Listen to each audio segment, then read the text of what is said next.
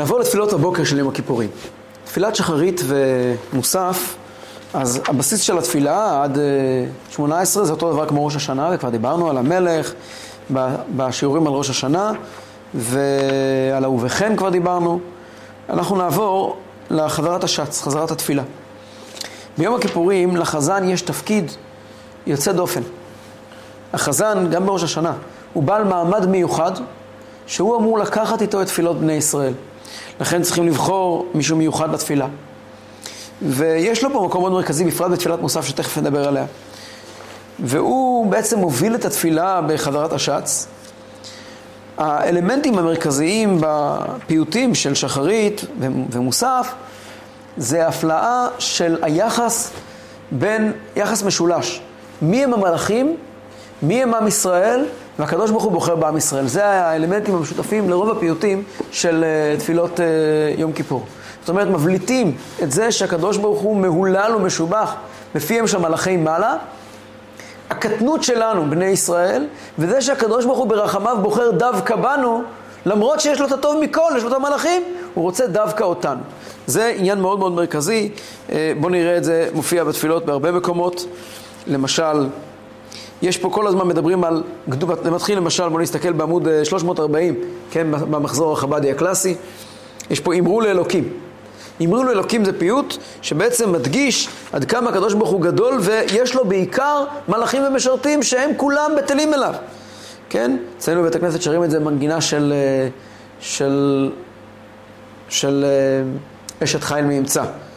כן? ערך אפיים מוגדל כוח מכין הרים בכוח, חכם לבב ואמיץ כוח, נותן ליעף כוח, לכן יתגאה, גדול אדוננו, ורב כוח אמרו לאלוקים, בונה בשמיים מעלותיו, משקה הרים מעליותיו, וכך הלאה והלאה, כמה שהקדוש ברוך הוא דגול מרבבות קודש, וכל המלאכים משתחווים לו ועדת קודש.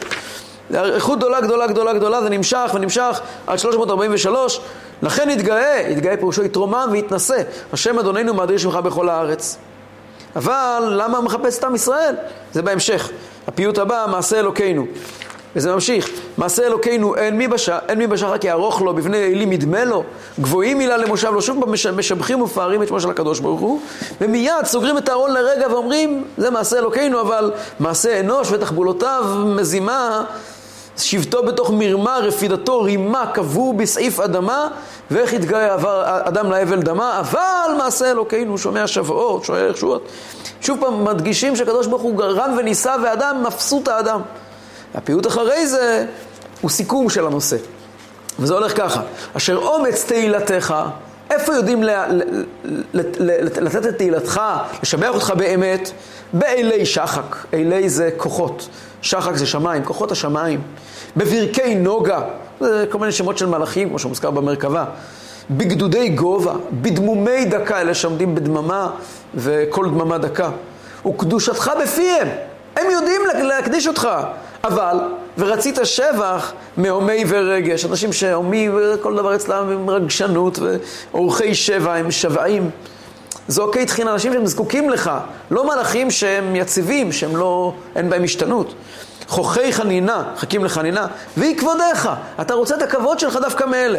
זה חוזר אחר כך עוד פעם. אשר עומס תהילתך בתפסרי תואר, בידודון ידודון, זה כל מיני שמות של מלאכים.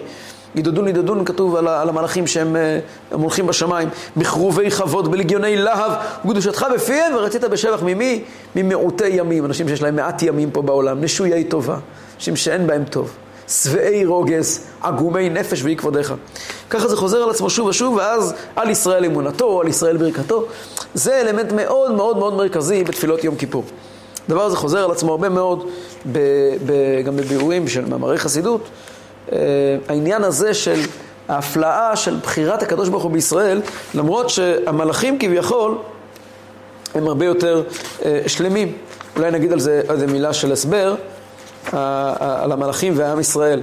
מה זה מלאכים? מלאכים פירושו שורשי המציאות. שורשי המציאות, שורשי ההוויה. הרי המלאכים גם הם נבראים בדיוק כמו בן האדם. אלא שהמלאכים הם נבראים בעולם עליון יותר. ניתן דוגמה לדבר. תחשבו לחשוב לעצמנו איזה מפעל ענק. מפעל ענק, ענק, ענק. ויש בו מכונות ומכשירים. אז המכונות והמכשירים זה, זה, זה שלב אחד. אחרי זה יש מחשבים, מחשבים יש תוכנות מאוד מתקדמות. ובסוף בסוף יש גם פועלים. פועלים שמסתובבים במפעל. אם אני, המלאכים, יש את שורשי המציאות הקרובים יותר של עולם העשייה, זה כמו המפעלים, כמו המכשירים הגדולים. מעליהם יש בעולם היצירה, זה כמו מחשבים. מעליהם עולם הבריאה, זה כמו אבות המחשבים. ויש את הפועלים שמסתובבים בשטח.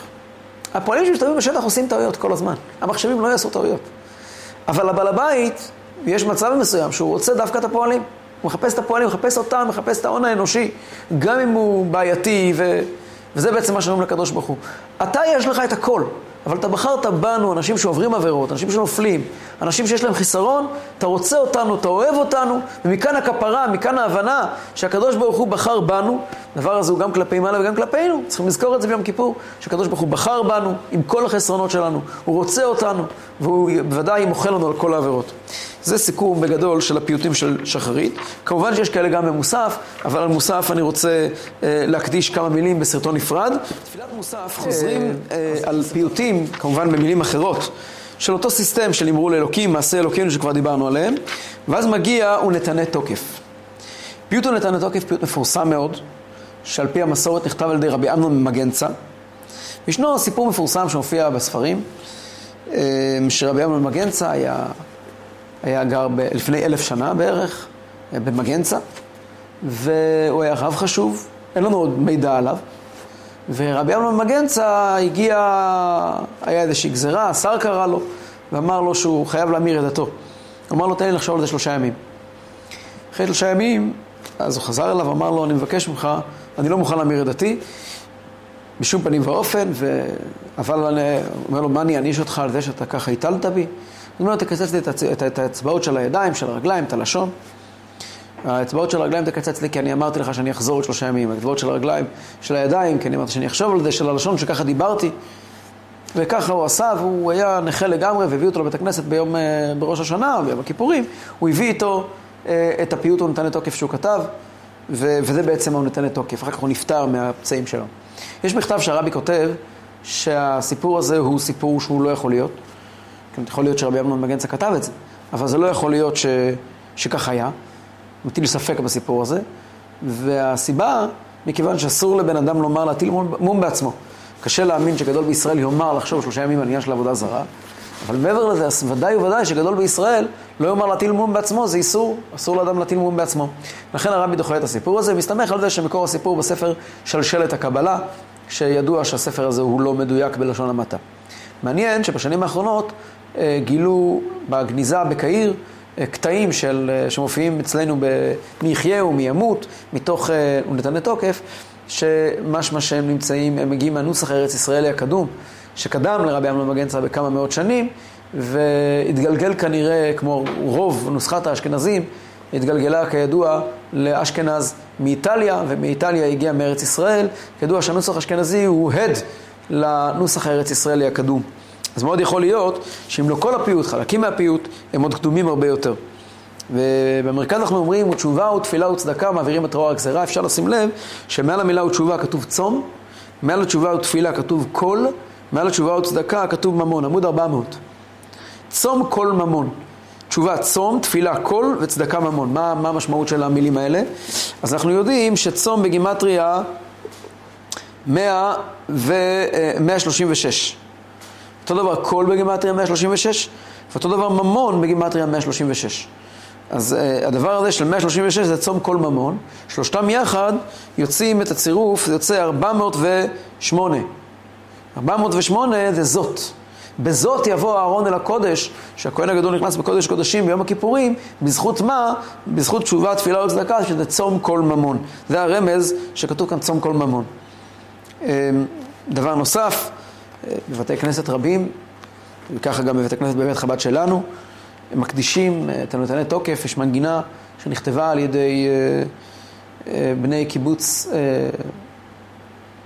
אה, קיבוץ השיטה, שאיבדו 37 חברים במלחמת יום הכיפורים, ויאיר רוזנבלום מבצע את זה. פיוט, מנגינה מיוחדת שהוקדשה לנופלי מלחמת יום הכיפורים.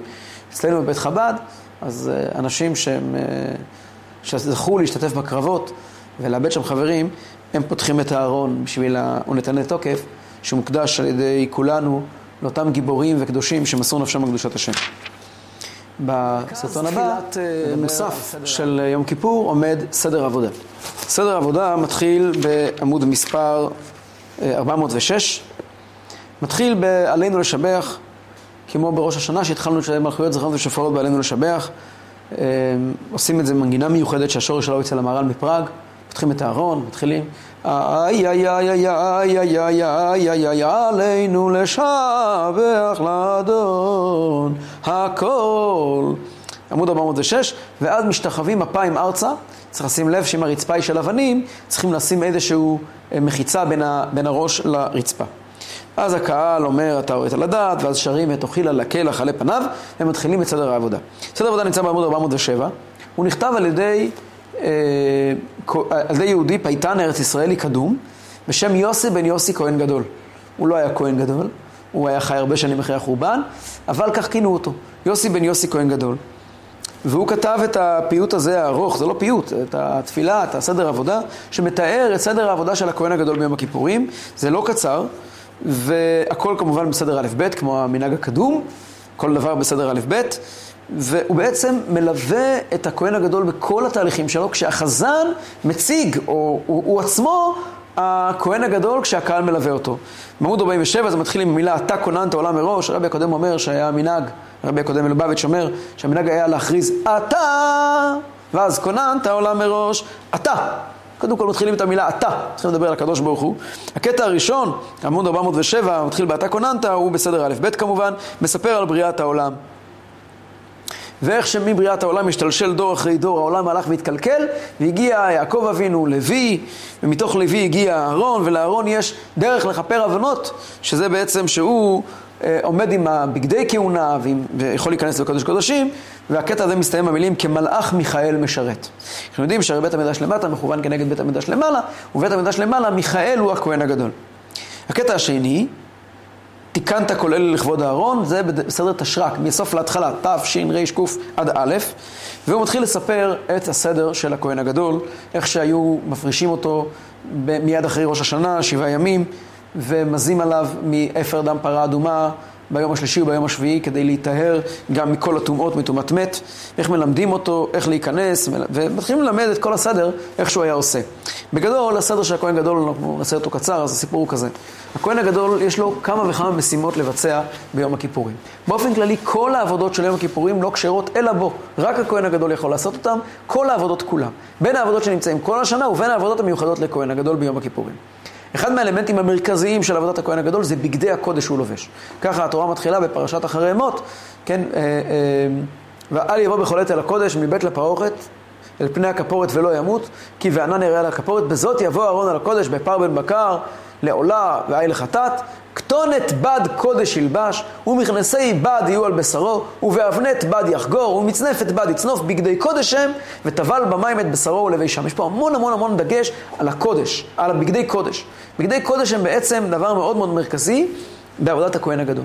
הכהן הגדול לובש כל השנה בגדים עשויי זהב. זאת אומרת, הכהן גדול, כהן רגיל לובש בגדי בד, שהם אה, ארבעה בגדים בלבד, אה, כובע, מכנסיים, כתונת ואבנט. הכהן הגדול לובש עוד ארבעה בגדים במהלך השנה, שזה חושן ואפוד וציץ ומעיל, וגם מקבט שלו שונה קצת. אז זה כל השנה. וגם כעת, ישנם עבודות שהם שייכים לכל השנה, כמו קורבן תמיד הרגיל של כל יום, או קורבן מנחת חביתין שהכהן גדול מקריב בכל יום, או הדלקת נרות הטבת והדלקת נרות הטבת בעיקר, נרות המנורה הטהורה. כל זה עושה הכהן הגדול בבגדי זהב, כמו כל השנה. עבודת קודש הקודשים ביום הכיפורים נעשית בבגדי לבן.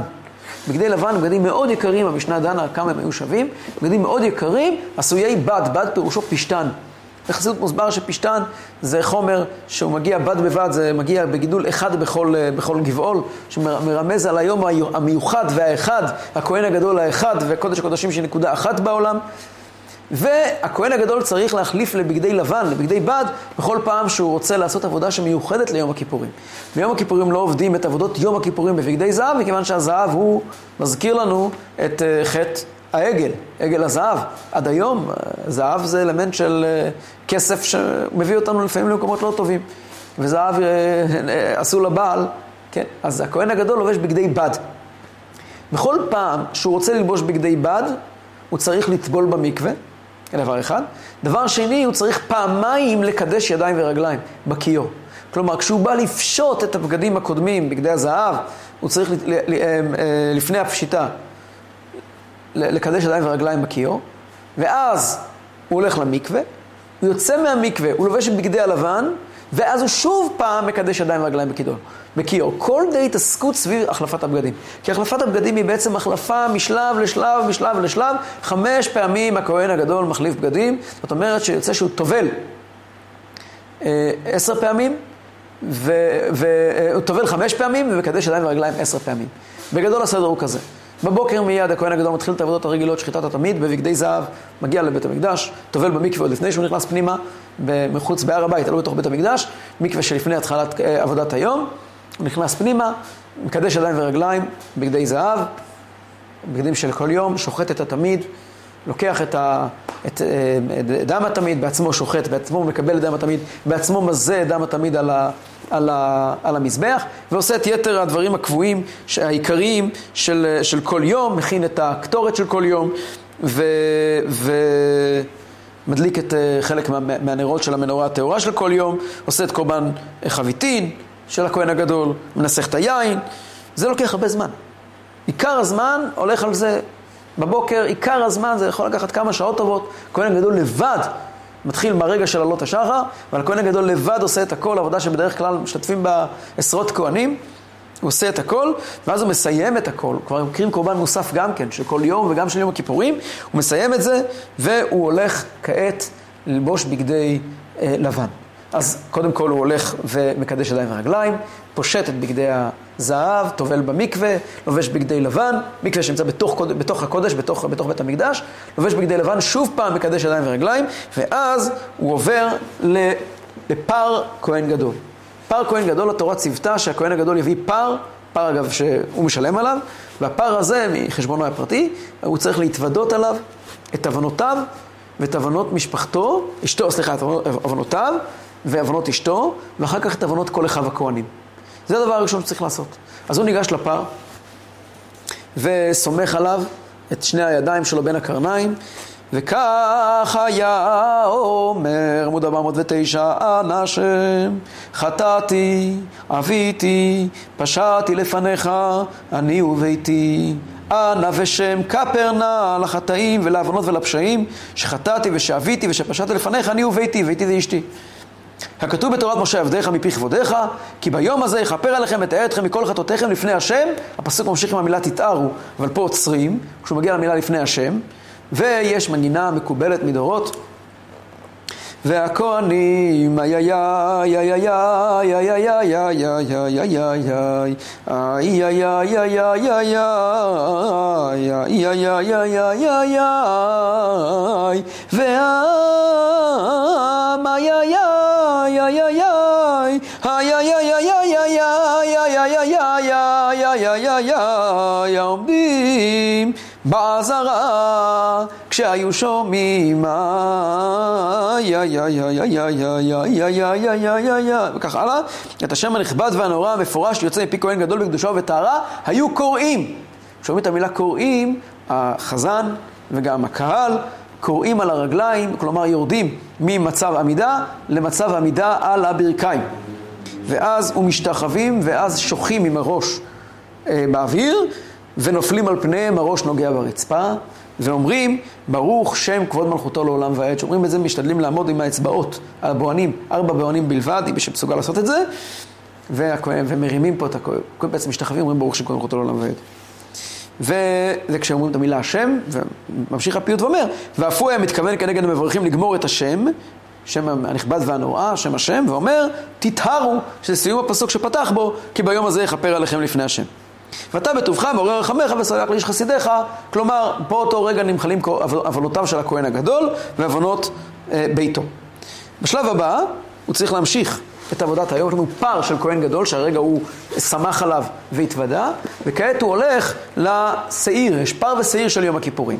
מה זה שעיר? אנחנו יודעים שעבודת יום הכיפורים נעשית באמצעות גורל בין שני שעירים, ששווים בדמים, בקומה ובמראה. הוא הולך ועושה את הגרלה ביניהם, ואחד מהם הולך לשם ואחד מהם ילך לעזאזל. ואז הוא אומר לשם חטאת, על אותו אחד שהוא הולך לשם. והשעיר עזאזל, שמים עליו לשון זהורית, משקל שתי סלעים בין קרניו יקשור, קושרים לו בין הקרניים אה, חוט אה, עשוי מפשטן כמובן, אבל, אה, או מצמר, מצמר, אבל עם, צבוע בצבע אדום, ומניחים אותו לשלוח אותו אל ארץ גזרה. אבל לפני כן הוא חוזר, אחרי שהוא עושה את ההגרלה, הוא חוזר, הכהן הגדול, אל הפר שהוא מקודם התוודה עליו את עוונות עצמו, וכעת הוא הולך להתוודות עליו את עוונות כל הכהנים. זה עמוד 410. וכך היה אומר אנא שם חטאתי אביתי, פשטתי לפניך אני וביתי.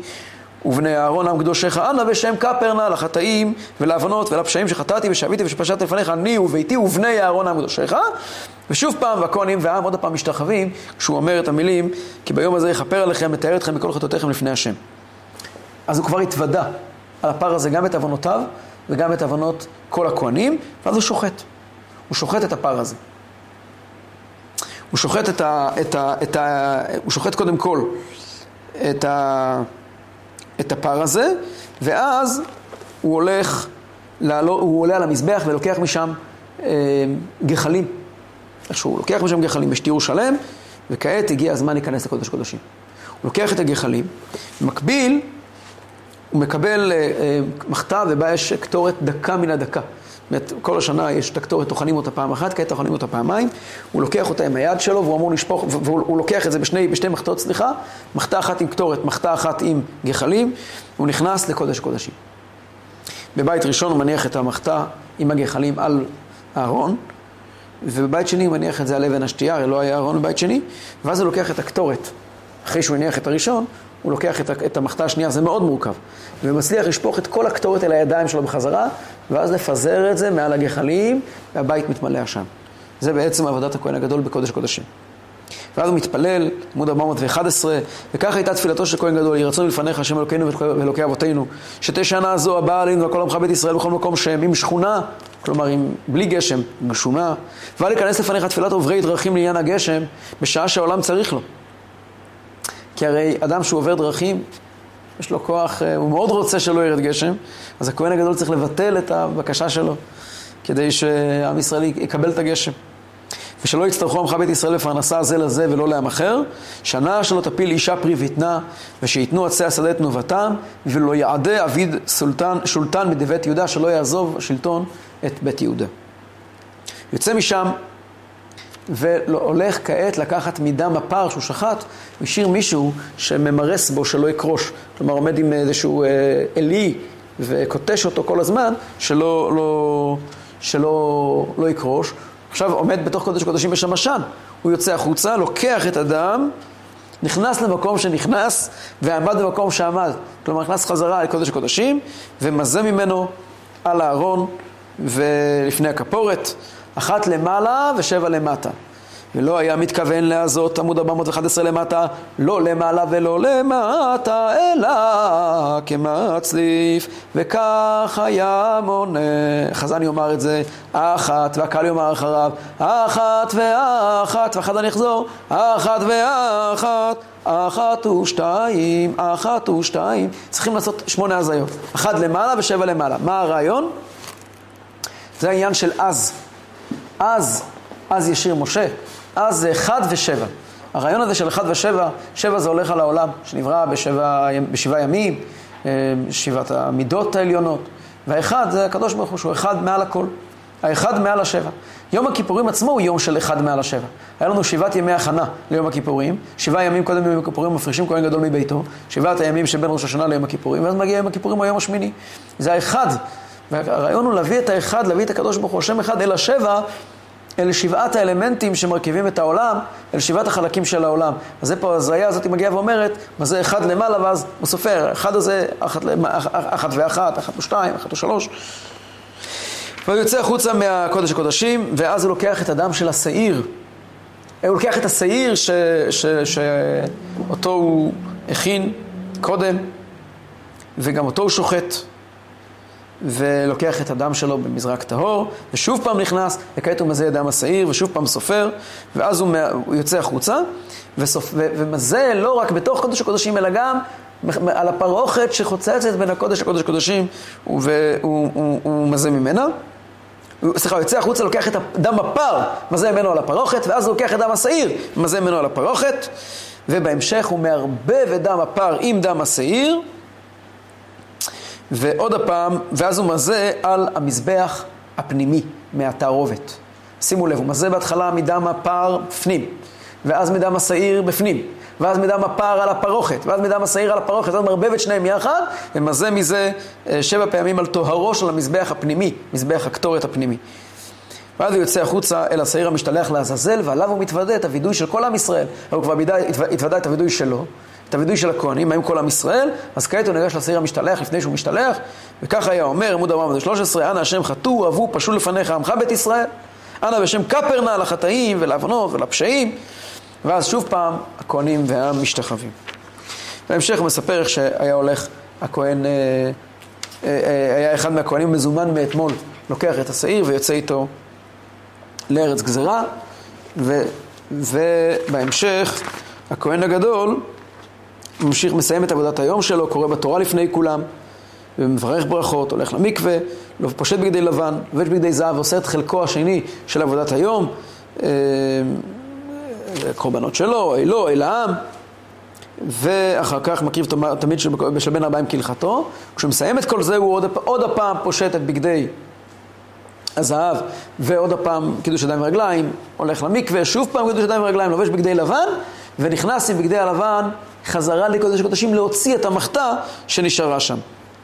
ואז כשהוא יוצא, הוא מוציא אותה עם בגדי לבן שוב פעם, קדש ידיים ורגליים שוב פעם, פושט שוב פעם, לובש בגדי זהב, וכעת הוא מסיים את המנחת תמיד של בן ארבעים, מסיים את עבודת היום הקדוש, ובסוף מביאים לו בגדי עצמו, פשט בגדי זהב, הביאו לו בגדי עצמו ולבש ומלווים אותו עד ביתו. ויום טוב היה עושה בצאתו בשלום מן הקודש. הרבי היה אומר שהנקודה הכי עליונה ביום כיפור זה פשט בגדי זהב, הביאו לו בגדי עצמו. היכולת לחבר את כל העניין הגבוה של הכהן הגדול ביום הכיפורים אל בגדי עצמו, אל החיים הפשוטים הרגילים. והקטע מסתיים בעמוד 14, אשרי העם שככה לו, אשרי העם שהשם אלוקיו, וכאן מתחילים סדרה ארוכה ארוכה של פיוטים שבעצם בעקבות סדר עבודה, אה, מבקשים מהקדוש ברוך הוא, גם בוכים על חורבן בית המקדש, ואולי על זה ניתן, על זה ועל סדר העבודה של יום הכיפורים, יש לנו את הסדר של הפיוטים. מיד אחרי זה מתחיל, יהי רצון לפניך, השם אלוקינו אלוקי אבותינו, שתי השנה הזאת הבאה עלינו כל עמך בית ישראל בכל מקום שהם שנת תורה, שנת ברכה. בהמשך מתחילים לתאר איך הכהן הגדול היה נראה, מראה כהן, ואז יש פיוטים בלי סוף, מעמוד 416 עד עמוד 422. המטרה של הפיוטים האלה זה גם בעיקר לבכות על חורבן בית המקדש ביום כיפור. למה? אז עוד רגע נסביר למה באמצעות שנבין קודם את הפיוט המפורסם אלה אזכרה, שמופיע בעמוד 422, אלה אזכרה, מה שנקרא עשרת הרוגי מלכות. אלה אזכרה זה פיוט מאוד מאוד עתיק, שעוסק בעשרת הרוגי מלכות. יש, בגלל הפיוט הזה ישנו אפילו מדרש שנקרא מדרש אלה אזכרה, שעוסק בעשרת הרוגי מלכות. יש פה תיאור שלם של עשרת הרוגי מלכות, תיאור מעניין, אה, שבצורה מעניינת מתאר את הריגת עשרת הרוגי מלכות. למה עושים את זה ביום כיפור? בהלכה כתוב דבר מעניין. מקובל מהאריזה שכל הבוכה על מות בני אהרון ביום הכיפורים, אז הוא, זה דבר גדול מאוד. כתוב עליו דברים, הוא בן העולם הבא, כתוב עליו דברים גדולים מאוד בהלכה, מופיע גם בשולחן ערוך. מופיע גם בשולחן ערוך, בספרים של מלקטים ושולחן ערוך, במטה אפרים, שולחן ערוך אדמו"ר הזקן, שצריכים לבכות על מותם של אה, שני בני אהרון. מה זה מותם של שני בני אהרון? מה פתאום נזכרנו בהם? הם מתו לפני שלושת אלפים שנה, שלושת אלפים שלוש מאות שנה, בסדר, טרגדיה, אבל מאז מתו עוד כמה ילדים. מה, מה הסיפור? בעצם מאותה סיבה גם כן פה אומרים, בוכים על עשרת הרוגי מלכות, וגם הם, כתוב שחנה חנה אמרה, חנה ושבעת בניה אמרה, לך אמור לאברהם, אתה עקדת מזבח אחד ואני עקדתי שבעה מזבחות. עם כל הכבוד לעשרת הרוגי מלכות, אנחנו יש לנו קצת יותר מזה, במשך ההיסטוריה הקרובה שלנו, עקדנו קצת יותר מאשר עשרת הרוגי מלכות. עם, כמובן, כמובן, כמובן, המשמעות של עשרת הרוגי מלכות היא אף בריאה אינה יכולה לעמוד במחיצתם, אבל, אה, אבל מה, מה, מה מזכירים את זה? מה הסיפור? אז ההסבר הוא, אדמו"ר הזקן מסביר בסידור שלו בתיקון חצות. יש הסבר שלם שאדם צריך לדעת, צריך לקונן על מות הצדיקים. מה זה לקונן על מות הצדיקים? אז הוא אומר, בעולם יש יחס של קודש, ביטול לקדוש ברוך הוא, וטומאה, שזה ישות, שזה התנגדות לקדוש ברוך הוא. ומות הצדיקים זה ביטוי של הכעס של הישות, של האגו, של הישות של העולם, הטומאה של העולם, על הביטול לקדוש ברוך הוא. וכאשר יהודי נזכר בזה שישנו משהו טהור בעולם, עכשיו אמרנו סדר עבודה. ישנם בעולם, ישנם אנשים שמייצגים בעצם ההוויה שלהם את החיבור לקדוש ברוך הוא. ואנחנו לא שם. אנחנו אשמנו, בגדנו, גזלנו, חטאנו, צורנו. והעוונות שלנו כל כך גדולים, שאנחנו התנו את הכף של כל המציאות כולה למקום שלא יכול לסבול טהרה כל כך גדולה כמו של הצדיקים. ולכן נהרגו הצדיקים. במילא, כאשר אדם אומר את זה, הוא מבין, כמו שאדמו"ר הזקן שם כותב, על נערות בבל שם ישבנו. מי הביא את כל זה? מי גרם למות הצדיקים? זה אנחנו עשינו את זה. כלומר, לא הלכנו להרוג אותם, לא מדובר פה על השחיטה האכזרית של הצדיקים, לא זה, לא זה הנושא. הנושא הוא שהעולם לא יכול להכיל תואר כל כך גבוה בגלל שאנחנו מזהמים את העולם באגו שלנו, בהתנהגות שלנו. וכאשר אנחנו מקוננים על זה, כאשר אנחנו בוכים על זה, אנחנו בעצם מזכירים לעצמנו שאנחנו היינו רוצים לחיות בעולם מתוקן. כשאנחנו אומרים את המילים האלה שאנחנו היינו רוצים לחיות בעולם מתוקן, אנחנו בוכים על זה, מזכירים לעצמנו שאנחנו בעצם היינו רוצים לחיות בעולם טהור, אנחנו בעצם מבררים בעצמנו, עם עצמנו, את המקום הפנימי שלנו. ויום הכיפורים זה הזמן לעשות את זה. כי יום הכיפורים זמן לכפר, לנקות. בארמית, לכפר זה לנקות. כפרה פניו, אה, יש, יש אה, בגמרא, מסכת גיטין, שקדוש ברוך הוא אמר אה, נירון קיסר, כשהוא בא לכבוש את ירושלים, אז הוא אמר, נודע לו, בדרך לא דרך, שהקדוש ברוך הוא מאוד מעוניין שהוא יכבוש את ירושלים. אז הוא אמר, הקדוש ברוך הוא רוצה להרחיב את ביתו ולכפר את ידיו בדם שלי, אחר כך הוא יעניש אותי, לכפר את ידיו, ינגב את ידיו. אז אדמו"ר הזקן כותב באגרת התשובה, לכפר זה לנגב, לנגב, לנקות. אז ביום הכיפורים זה יום של, של כפרה, של נגב.